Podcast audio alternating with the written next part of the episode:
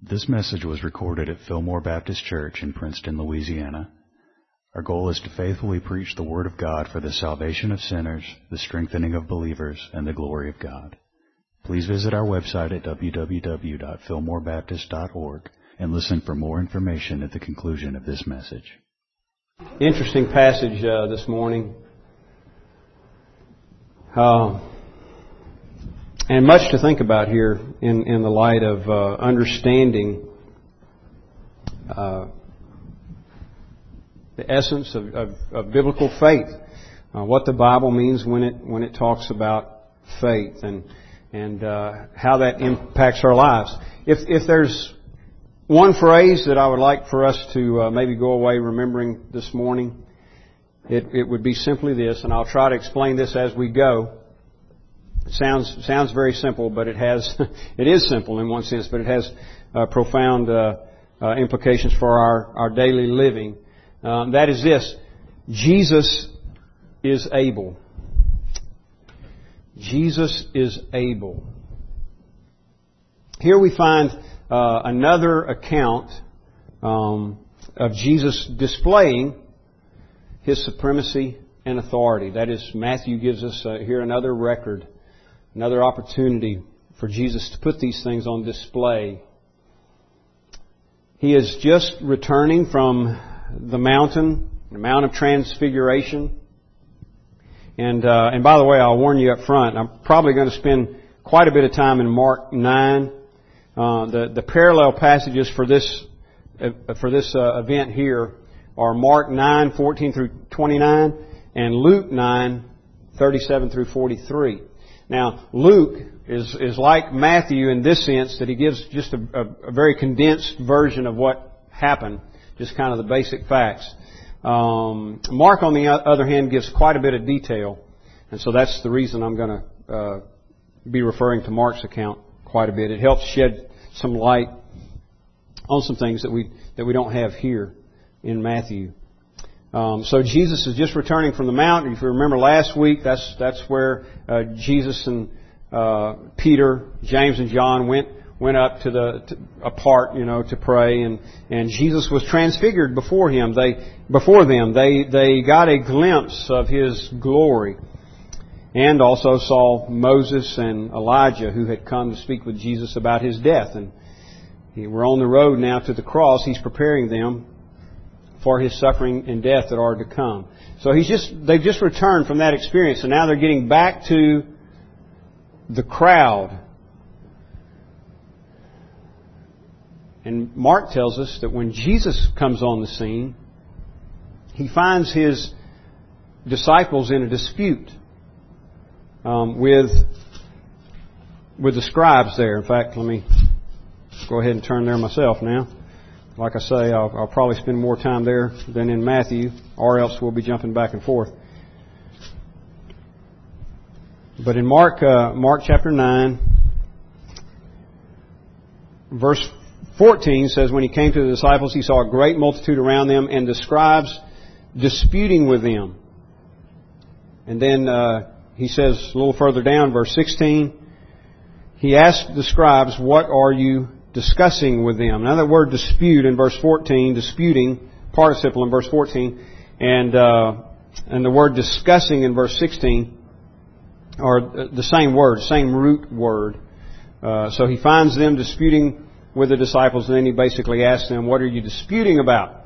Or, what are you discussing? The, the word can, of course, as it is here, the word can be translated either way. And sometimes it is difficult, isn't it, to tell the difference in a discussion and a dispute. you know, or sometimes it, you're pretty sure that's a dispute, and they oh, we're just having a discussion, um, and uh, and that seems to be a characteristic. Uh, uh, you know, different ethnicities, different cultures have their um, have their own little uh, uh, identifying characteristics and so forth. This this is one that seems to be common with the Jews anyway. I remember a friend of mine who traveled to uh, Israel 20 years ago or more, I guess. See, that was one of the things he noticed in the public places there that, um, you know, these men, or he said, you know, just about these, this far apart, they're in each other's face, shouting, but uh, they weren't mad. They were they were just having discussions about things.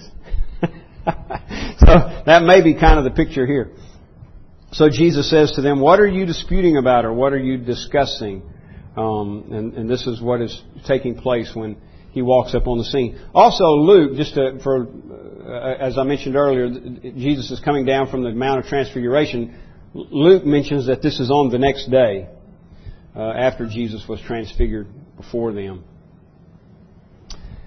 Okay, so what were they disputing about? Well, here's here's the situation, and I'm sure uh, the scribes were trying to uh, take advantage of it to their to their favor. Um, a man had brought his son to the uh, disciples to be healed, and they were unable to do it. And back in, whoop, me get on the right page here. Back in Matthew, it's recorded this way. When they came, Matthew uh, 17, 14, when they had come to the multitude, a man came to him, kneeling down, that is, came to Jesus, kneeling down to him and saying, Lord, have mercy on my son. And as I said, you read Mark's account and you find out he's already been to the disciples um, to no avail. Now, Matthew 17 goes on to say, uh, in verse 15, Lord, have mercy on my son, for he is an epileptic and suffers severely. For he often falls into the fire and often into the water. Now, we, we're going, we learn here that this, this boy is um, demon possessed. Um, some of the uh, uh, modern translations, and like the one I just read from, use the term epileptic uh, because the symptoms here um, fit. You know, they're they're very similar. It's like he's having seizure. Literally, uh, the old King James gets uh, gets more at the heart of the word. You know, as far as etymologically, it preserves the the, the meaning of the word uh, it uses the term lunatic, which means moonstruck. And that is what the, the Greek word means, moonstruck. My son is moonstruck. And so there was a, a, a belief, and, and, probably not, not totally unfounded, but uh, uh, the idea was that his, his symptoms, depending on the stage of the moon, the phase that the moon is in, his symptoms uh, get worse or, or uh, intensify. But again, we, we, we come to find out as we read on that the problem is uh, that he's demon possessed. Now, let me, let me say this before we go any further.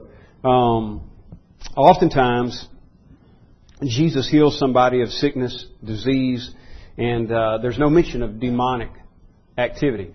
And the reason I point that out is because it's, that's not always necessarily the case. Sometimes there was. Here, this, this boy was having uh, what we would refer to as, as seizures, or at least something like seizures, uh, the same type symptoms. He was also deaf and mute. But that certainly doesn't mean that every deaf person has a demon, or that every mute person has a demon, or that every person who has seizures has a demon. But in this case, they were uh, demonically induced. And also, uh, let me point this out because of a lot of the things that get said in our day and time. Uh, uh a demon is a fallen angel. Uh, it's not a it's not a bad person who died and then uh, harasses people that are still here. Um, people who die do not become angels people who die remain people, human, uh, human beings. Uh, they never, we, we will never be angels. We will never be angels. We will never be gods. These are angels. They, the term demon is used to refer to angels that rebelled against God. They are fallen. That is, they have fallen into sin, into rebellion. Now, let me say this. Uh, because when you think about God's gracious gift of redemption, here, here's, a, here's a distinction that, that we need to think about often. And this is also applicable. Wednesday night we were talking about election, God's uh, sovereignty in electing individuals to salvation. at least from what we know from the Bible, there, there's nothing to indicate that fallen angels can be saved. Their lot, so to speak, is fixed uh, in the sense that there's there's there's not going to be there's not angels that are, that become demons. You know, they fall, they rebel against God, and and they become demons, and then later they repent and are saved. We don't have any any any indication of that. This is a distinction we can make. One distinction we can make between angels, angelic beings, and human beings. God chose to save some among fallen humans. He doesn't owe it to us any more than he owes it to the angels. He's not unrighteous for leaving them to perish. He would not be unrighteous for leaving all of us to perish. Those who are saved are saved by God's grace. So, um, there's no redemption story for the angels. And this is why they are so, the, the, the, uh, the holy angels, the ones who uh, remain um, in right relationship to God, this is why they are so fascinated with us, with Christians, with God's redemption plan. Because it is unique, uh, different from their experience. Um, God chose to save sinners. That's an awesome, awesome truth that we ought never, uh, we do take it for granted. We should never take it for granted. All right, so this boy is possessed by a demon, a fallen angel. This is a, an angel that has uh, rebelled against God and uh, and God's will, and is now wreaking havoc in the in the life of this this young boy. Now, a couple of things here. First of all, we we, we get a couple of rebu- rebukes from Jesus recorded, and uh, the first one is also in Matthew Matthew seventeen seventeen. Uh, first in verse sixteen, the man tells Jesus. Uh, you know, your disciples couldn't heal him. I brought, I brought him to your disciples, but they could not cure him. That is, they were unable. That's the word there. Could not. They didn't have the power, literally. It's the word uh, for power. The word from which we get our word dynamite. It's a common Greek word for power or ability. I brought him to your disciples. They didn't have the ability to heal him. Why not? Well, we're going to find out momentarily. And then Jesus responds this way. O faithless and perverse generation, how long shall I be with you? How long shall I bear with you? Bring him here to me. Um, that statement has always seemed kind of strong to me, and I've always, uh, um, I don't know, it's just always uh, kind of got my curiosity up, I guess, because I, cause I, I pictured him as speaking directly to the disciples. The man is saying, you know, I brought my son to your disciples to be healed. They were unable to do it. And so Jesus responds, and I guess in my mind, I'm picturing him, in my mind, I'm picturing him looking at the disciples and the man and, and saying, you know, perverse generation. Um, how long will I bear with you? How long will I be with you? How long will I bear with you? It may be true that they're included in this, but that, that would,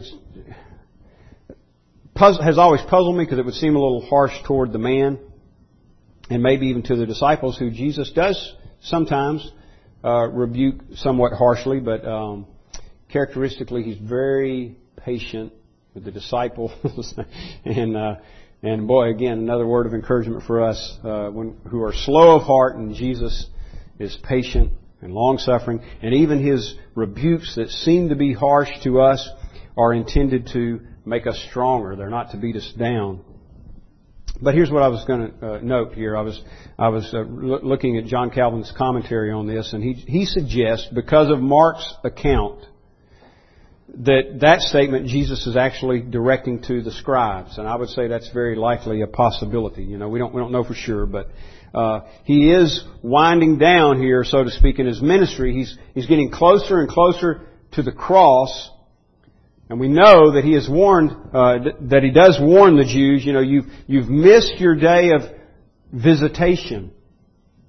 And you see that hinted at here. How long will I bear with you? I want, how long will I be with you? How long will I will I hold you up? Will I bear with you? How long will I uh, endure you? And so it does seem to suggest that that he's saying, look, your your time is running is running out. I'm a, I'm about to be taken away, and you've missed the day of your visitation. And so he, he says to them bluntly, refers to them as a faithless generation. A pistos is the word there, no faith. Like atheist means no God. Someone who doesn't believe in God we call an atheist. The term literally means no God. This is a pistos. Pistos is the word for faith. No faith. No faith. You're a faithless generation. You have no faith. Now, here's one of the first things I want to want to kind of kind of bring out here um, in regard to, uh, as I said earlier, uh, keeping in mind that Jesus is able. That having that mindset, that understanding requires faith. And yet, even those who have faith at times we don't have the, the faith that we should have. In fact, I'd certainly say that's always the case in my own experience. Never have the faith that I should have. So I, I believe, but I don't believe like I should. So maybe in one sense it could say, you could say, or we could say about ourselves, we, we believe and yet we don't believe. Because we, we believe, we believe in Christ, we trust Christ, but then again, Mm, maybe we don't, probably we don't go as far as we should in trusting Him. And we see this often with the disciples, don't we? They're not trusting Him like they should. I'll come back to that in a minute. But first of all, no faith. No faith. Jesus says to the crowd, to the, to the, probably again specifically to the scribes who were disputing with His disciples, you're a faithless and perverse generation. And generally speaking to all of the Jews there, because we know that ultimately he's rejected by the whole nation. Generally speaking, not that every Jew rejected him, he had, he had his remnant. The eleven disciples, for one, you know, twelve minus Judas, the eleven. And then you had other followers that were with him um, to the end and remained after his uh, after his death and resurrection, like like the women who followed him, the different Marys, and and Martha and so on. Um, you get over into Acts, you've got 120 disciples in an upper room praying. But generally speaking, the nation as a whole rejects Christ. They reject his messiahship reject Him as Savior, as Christ. So, here's, here's the interesting thing. While they've got all the appearance of believing, they don't believe. Now, why do I say they have all the appearance of believing? I'm, because outwardly, they're very religious people. Jesus is talking here, first of all, to, to Jews, God's chosen people, the descendants of Abraham, descendants of, of Isaac and Jacob, set apart by God, called out from among all the nations and set apart by God to be His own special, unique people. Here they are, represented by the people that stand before Jesus uh, on this very day, and yet they don't, they don't love Him, they don't believe on Him. And He has to honestly refer to them as a faithless and perverse generation. But they're God's chosen people in one sense. And they have God's law. What we have today in our Bibles referred to as the Old Testament from, from Genesis to Malachi. That's what they had. That's, that was the scripture that they had. They referred to as the writings or the holy writings. They had God's Word. It was from among them that God's prophets, God's spokesmen were raised up and to them primarily that God's prophets were sent. And so you've got a whole history behind them from, uh, from the point in time where God creates them by calling Abraham out of pagan land and telling him, I'm going to make you father of many nations. all the way um, through his descendants and through their, you know, their becoming in actuality a nation, their bondage in Egypt, their deliverance from Egypt, their establishment as a, as a sovereign nation, and uh, we have their kings and judges chronicled until you get to the dispersion where they're taken away to Babylon and once again they're in captivity and remain there for a period of about 70 years and then once again some return to their homeland. We've got all of this history behind the Jews and here they are once again gathered in their homeland in Jesus' day in the first century. They've got all of the blessings and promises of God. They are set on the earth as a testimony to His name. They have His temple where His presence was manifest in a special way.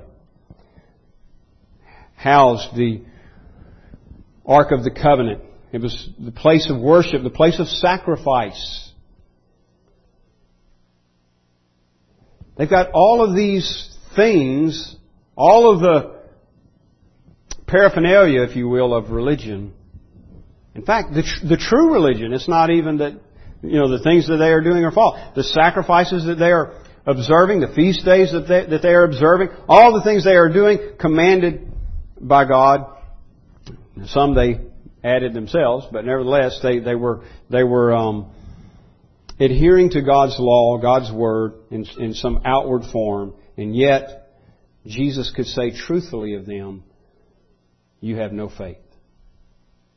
You're a faithless and perverse generation. Faithless and faithless generation, Mark 9:19 says, "How long shall I be with you?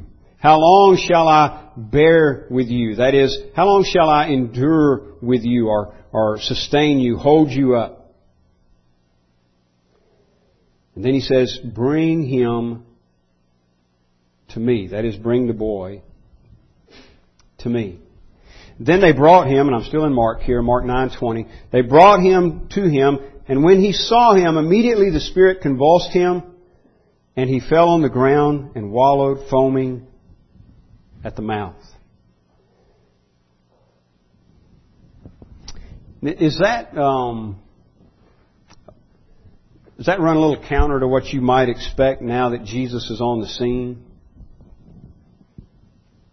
And what I mean by that is this: uh, you know, the, the man says, you know, he oftentimes the demon takes hold of him and he's convulses and he's cast into the water and cast into the fire. He says it also here in Mark.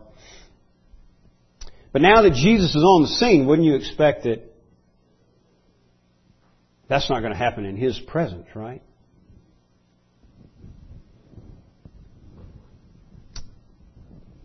And it's it's an it's almost an anomaly. It's at least a uh, you know sort of a strange thing to us that sometimes when deliverance is about to happen, things just get worse. Which makes sense if you think about it. Satan intensifies his efforts because he sees that his time is short. The demon, the, the Jews here, they're faithless. They don't, they don't, they don't understand. They don't believe who Jesus is, other than they see him as, you know, they get some kind of mental assent. They see him as a miracle worker. But the demon knows who he is, and the demon knows what's about to happen. He knows he's powerless against Christ. And the time for this young man's deliverance is just about here. And so he makes a last ditch effort to destroy this child. But of course, to no avail. And then there's a discussion here between Jesus and the Father that I've always found interesting. Verse 21, Mark 9, verse 21. He asks the Father, How long has this been happening to him? Now, if, if you, you have some kind of ailment and you go to the doctor, that's the kind of thing you'd expect, right? Tell me about your symptoms.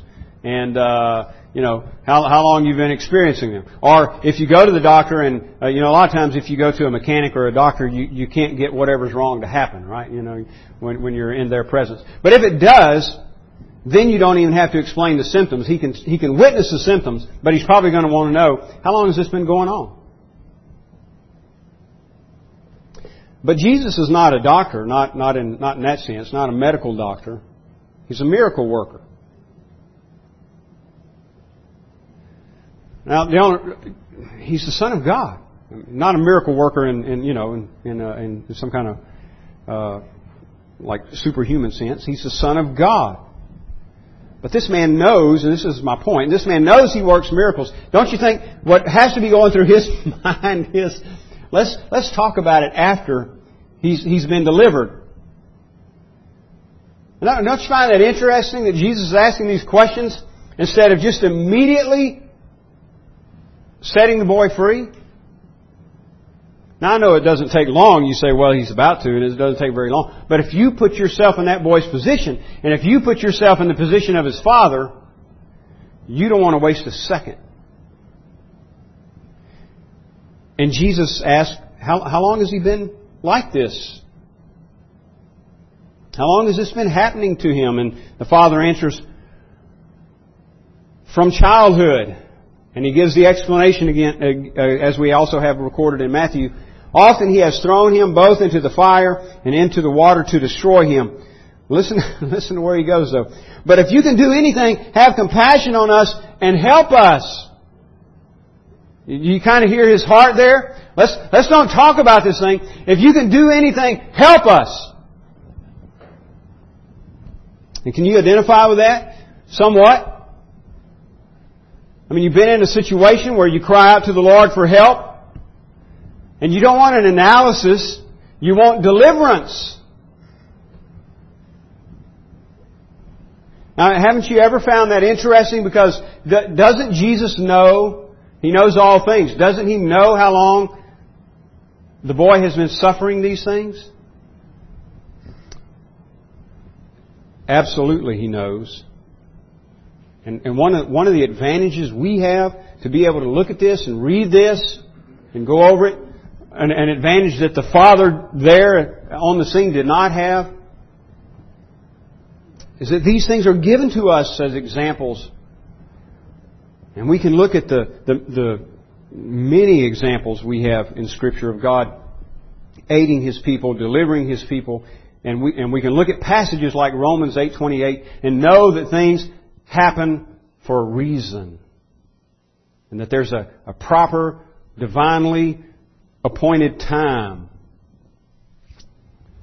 So there's a reason Jesus is doing what He's doing, and we may not always understand it. Why doesn't, why doesn't deliverance come immediately? Or sometimes we, the question would even come up, why doesn't deliverance come at all in this life?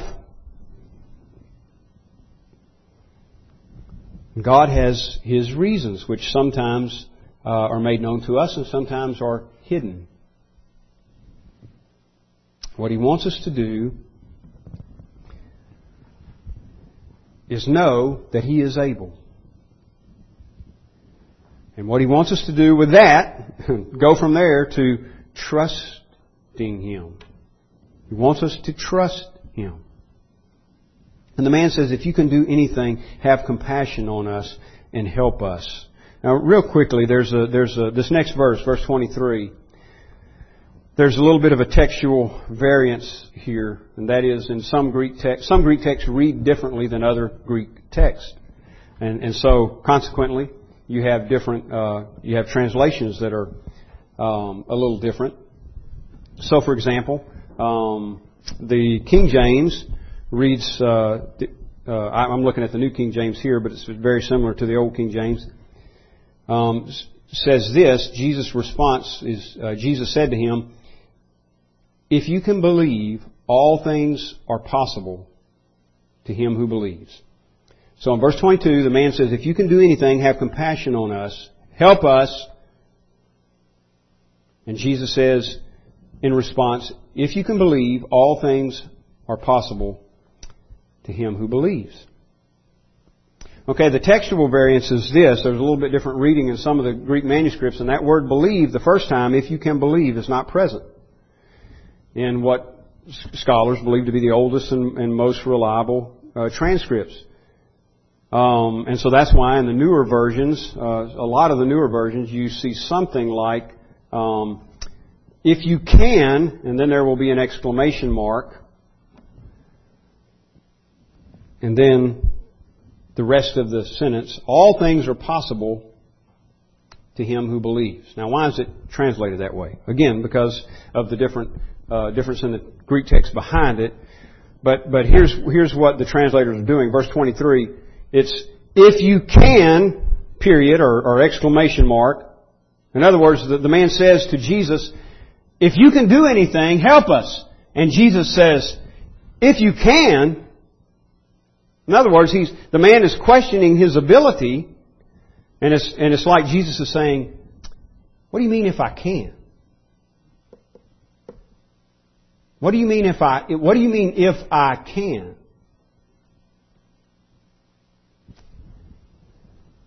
Now, we may not, and we don't always understand God's will in a given situation. But we should not doubt His ability. Now that's, that's what's being expressed here. In fact, Jesus uses the very same word. It's a play on words. Uh, and again, it's the same word again. Uh, dunamis, or at least that's the, it's the root. It's derivatives of the same root. It's where we get our, our word dynamite. And it has to do with ability.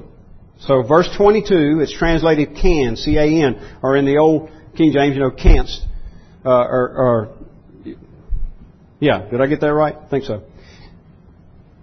If you can, in other words, if you are able, have compassion on us and help us. And Jesus responds using the same word, except in our English translations it's translated possible. If, if you can, and there it is also there. If you can, you're questioning whether I can, and then he says, all things can, can be. All things can be. It's a play on words. What do you mean if I can? All things can be. All things can be to him who believes. That is to him who has faith. It's that word pistos I referred to earlier. It just means uh, it's the same. Sometimes translated belief, sometimes translated faith, or a derivative of it will be translated, uh, a form of it will be translated believe or believing or something like that. Uh, but it's the word faith. So the man questions his ability. He's in doubt about Jesus' ability. If you're able, if you're able, do something. Help us. And Jesus responds, if I'm able. If I'm able, all things can be to him who believes.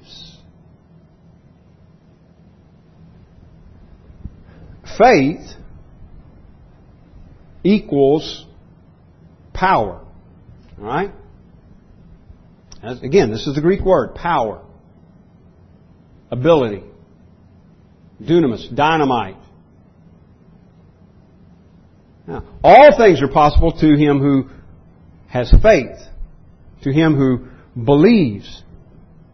What was wrong with most of the crowd there? They were faithless. They, they had religion, but it was religion with no power. And Jesus said to them, you're a, you're a faithless and perverse generation. He didn't say you're non-religious. You've got religion, the problem is you don't have faith. And because you don't have faith, you don't have power. And what about the disciples? Let's go back just a minute to uh, Verse 17, Mark 9, verse 17. One of the crowd answered, This is the man. Teacher, I brought you my son who has a mute spirit.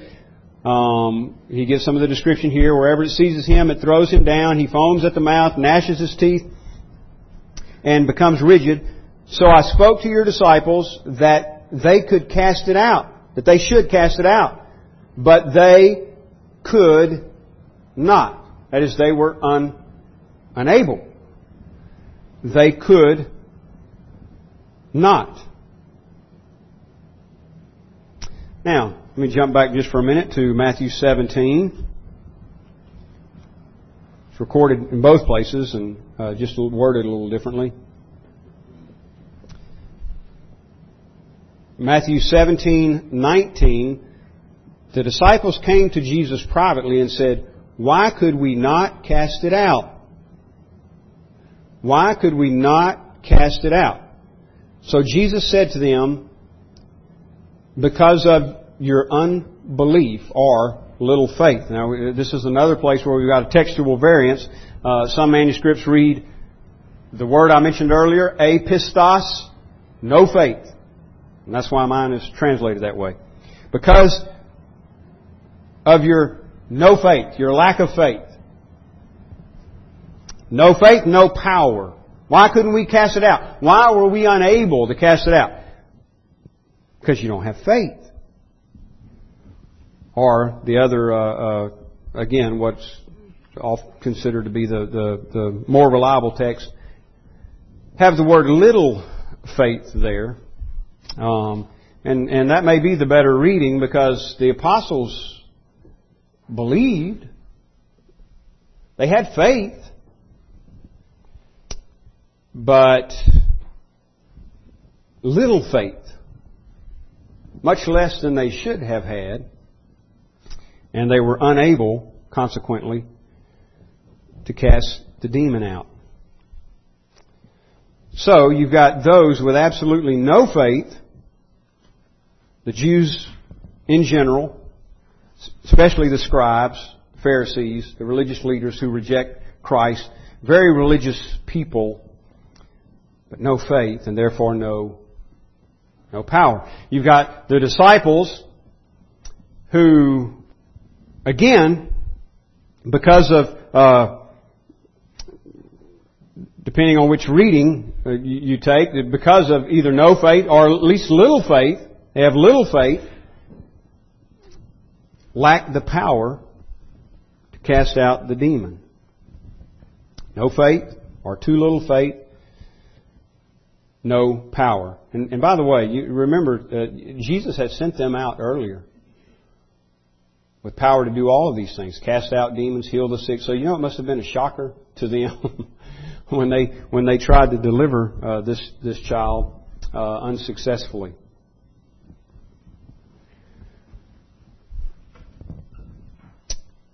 Now back to Jesus' response again. If you can believe, all things are possible to him who believes. Or, as I, the alternate I read, if you can, which seems to be the more, uh, more correct rendering, if you can, meaning that he's, he's acknowledging the guy's questioning his ability. What do you mean if I can? That would be a paraphrase. If you can, and so then he sets him right all things are possible or can be. All things can be to him who believes. Now, the man's response, which has always, again, fascinated me. Verse 24. Immediately, father of the child cried out. And again, think of the desperation. And, and what is, what is this man doing wrong, by the way? I mean, he comes to the disciples trusting, you know, that in the power of the power and authority that Jesus has delegated to them, in the power of Jesus' name, they're going to be able to deliver his child. That they're unable to do it. He comes to Jesus, and things aren't happening fast enough. It, it seems. I mean, he he is desperate, as you can imagine. If you can do anything, have compassion on us. And now he cries out again when Jesus says all things are possible to him who believes, or all things can be to him who believes, he cries out again, immediately. with tears, Lord, I believe. Help my unbelief. You know, one of the reasons that has always fascinated me is because I can identify with it. Because it expresses so often my, my own heart. We, we believe, yet we know we don't believe like we should. Jesus says to the man, all things are possible to him who believes. I mean, think about that for a minute. I, I know, and, and, I could take you to other passages, but I, I know that a lot of times that gets totally perverted and people take it in directions they shouldn't even go with it. What, what uh, I like to refer to as the hyper faith movement.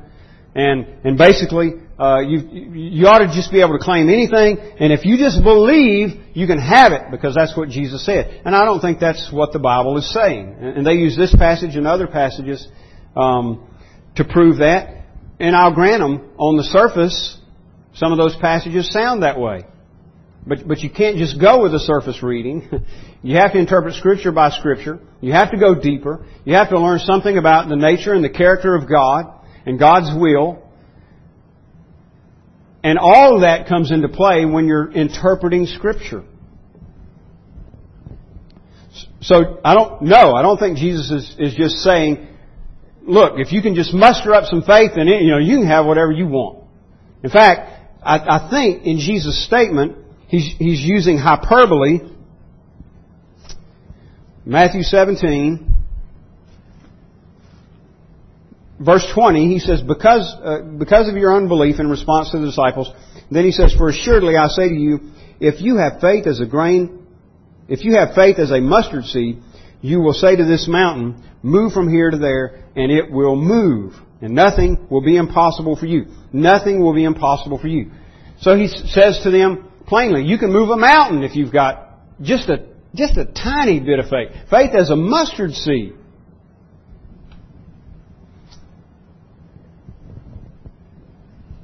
Well, I don't, I don't think he intends for us to move mountains.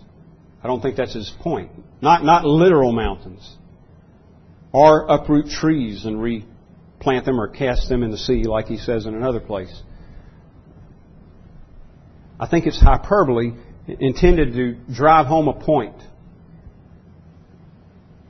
So at least in an, an, analogous sense, the mountains in your life that you face can be removed by faith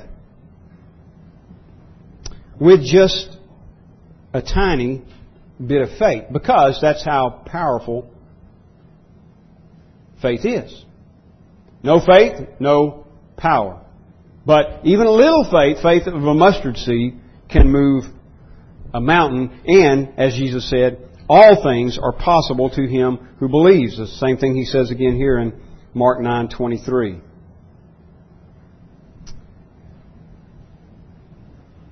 But we know, don't we, like the man in verse 24, that our faith is so often not what it should be.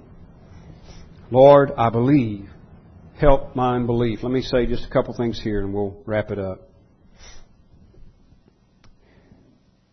Jesus goes on to heal this boy. Verse 25. When Jesus saw that the people came running together, he rebuked the unclean spirit, saying to it, Deaf and dumb spirit, I command you come out of him and enter him no more. Then the Spirit cried out, convulsed him greatly, and came out of him, and he became as one dead. So that many said, He is dead. Again, notice the intensity and everything as, as, as the deliverance comes. Isn't that something? I mean, it's not, not just all nice and sweet and clean and neat. That's kind of the way we would expect it and want it a lot of times. It's still that way today. People come to the Lord and, and, uh, you know, we have the tendency, even though it wasn't our experience, you know, we have the, the tendency to expect in other people that it just be nice and neat and clean. I mean, you, I mean, you said you believe. Now you're delivered. Your problems are over. You ought not have any more trouble. Well, this boy's being delivered by, he's in the process of being delivered by the Lord, and it's, it's not a pretty picture. It's quite dramatic. Scary, uh, frankly. But the end result is he's delivered. Everybody thinks he's dead. I mean, he just falls out and the people think he's dead. That's what they said. Many said he's dead. But Jesus, verse 27, Mark 9, 27, Jesus took him by the hand, lifted him up, and he arose. And when he had come into the house, um, his disciples asked him privately, why could we not cast it out? We read this earlier in Matthew.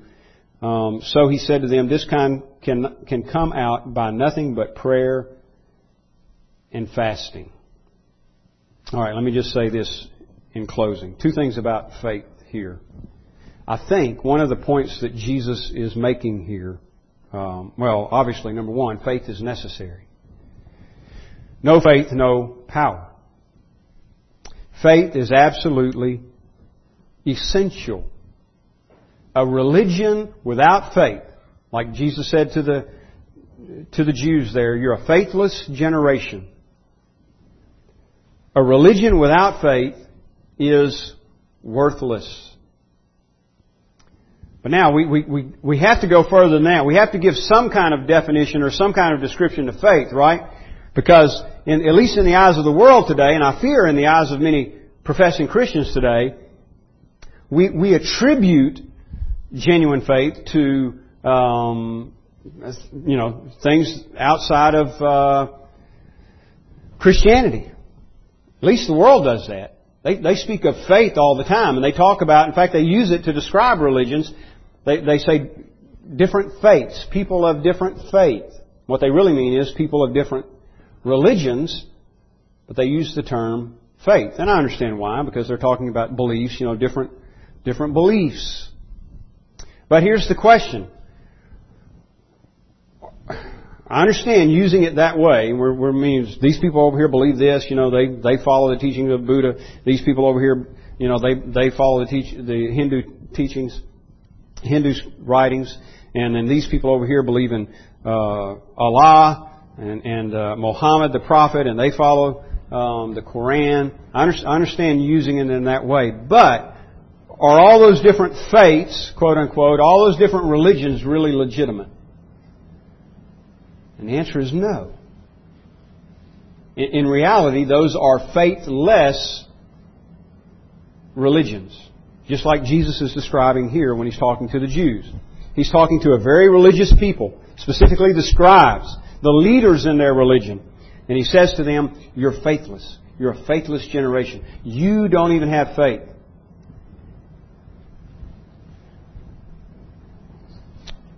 So there can be religion void of faith. Secondly, it's, it's not the quantity, not the amount of faith. And that's the way we so often tend to think, doesn't it? And the Bible does use those terms sometimes, you know, little faith, big faith. You know, the centurion, Jesus said, I've not seen so great faith, no, not in Israel. But the main emphasis, the main emphasis in Scripture is on the object of faith. In other words, what is your faith in? And I think that's Jesus' point when he says that if you just had faith as a mustard seed, that is extremely tiny faith, you could move a mountain. Why is that? Why didn't he say, you know, you, you have faith as a mustard seed, you're not going to get a lot done, but if you have faith as a mountain, you can move a mountain. Why didn't he say that? That would kind of make more sense, wouldn't it? Well, no, because his concern, again, is the object of their faith.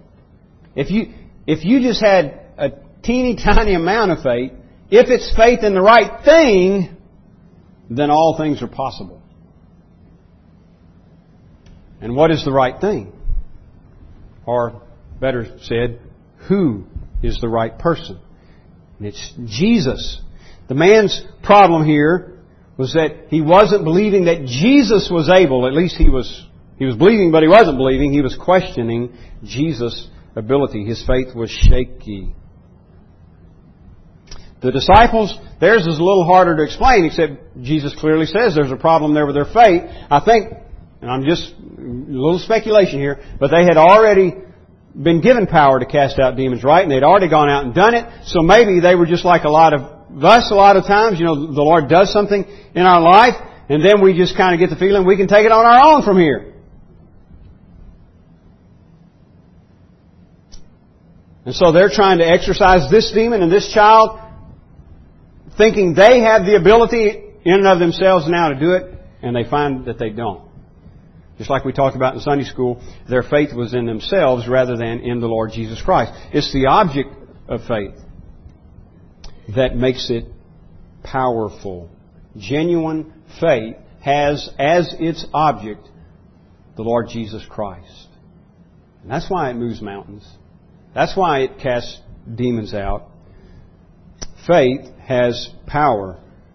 And, and I wouldn't want to discount that. It is necessary. So I wouldn't want to go on one hand to the extreme, like we mentioned earlier, where some of them just have this hyper faith notion. And, uh, you know, they think they can muster up belief and do anything because God said all things are possible. So I can, I can faith myself into a new car. I can faith myself into a, a better job. You know, I can faith myself into uh, becoming the next Bill Gates uh, or something like that. Um, that's that's has nothing to do with biblical faith. But on the other hand, I don't want to fall into the extreme of thinking that we're not required to have faith in God's ability to do things. So that even today, if we're literally faced with a demon possessed individual, what would we say? What would we do? Would we think, well, you know, God's, he, he went out of that business a long time ago? Or would we believe that He is able to deliver them? Or what might even be harder is just, just face an average John Doe who has a pretty good life but resist the truth. Do we believe that God is able to save that person? And what about all the problems that we're confronted with in our own life and in our own personality? Things that need to be overcome. Do we believe that God is able, or do we just say, well, that's just who I am? And I've made it this long so far, and God hadn't struck me down, so I guess I'm, I guess I'm okay. You know, He'll, He'll perfect me when I get to the other side. Is He able to change us now? Is He able to move the mountains now?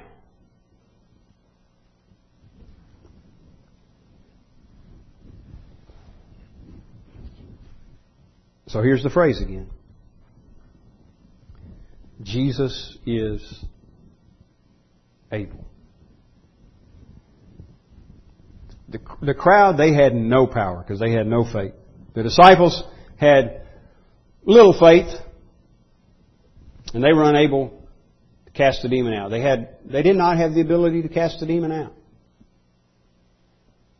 The boy's father, he had faith, I would argue, because he came to the right place. He came to Jesus. That's a manifestation of faith. He had faith. But again, his faith was weak. He admitted that himself. Wisely, humbly. Lord, I believe. Help my unbelief. He has, he's questioning the Lord's ability. Even, even in the midst of bringing his problems to him, he's wondering, can you do this? Can you pull this off?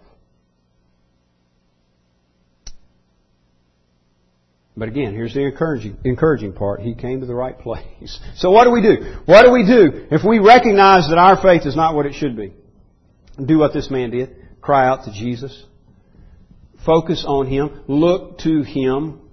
See, our, our faith must be in Him. He must be the object of it. And so, even when it's our relationship with Him that's messed up, there's not another counselor to go to to say, can, can you help me fix my relationship with Jesus? No, we must go to Him. Cry out to Him. And He is able to do it. He's able to meet all of our needs physically, spiritually, emotionally. He is able. He was able then, He's able today. And that's where our faith should be, in Jesus' ability. How can we have any confidence that we're forgiven of our sins? Because Jesus is able. What he, what he did, he, what he came to do, he accomplished. How can we have any confidence that we're going to make it through this world and remain saved? because Jesus is able to keep us saved. He is able. Would you stand, please? This sermon is made available through the ministry of Fillmore Baptist Church in Princeton, Louisiana. Our desire is to faithfully proclaim the message of salvation which God has provided in the life, death, and resurrection of Jesus Christ our Lord. For more resources and information, please visit our website at www.fillmorebaptist.org. You may use the links there to contact us or write us at Fillmore Baptist Church, 6304 Highway 80, Princeton, Louisiana 71067.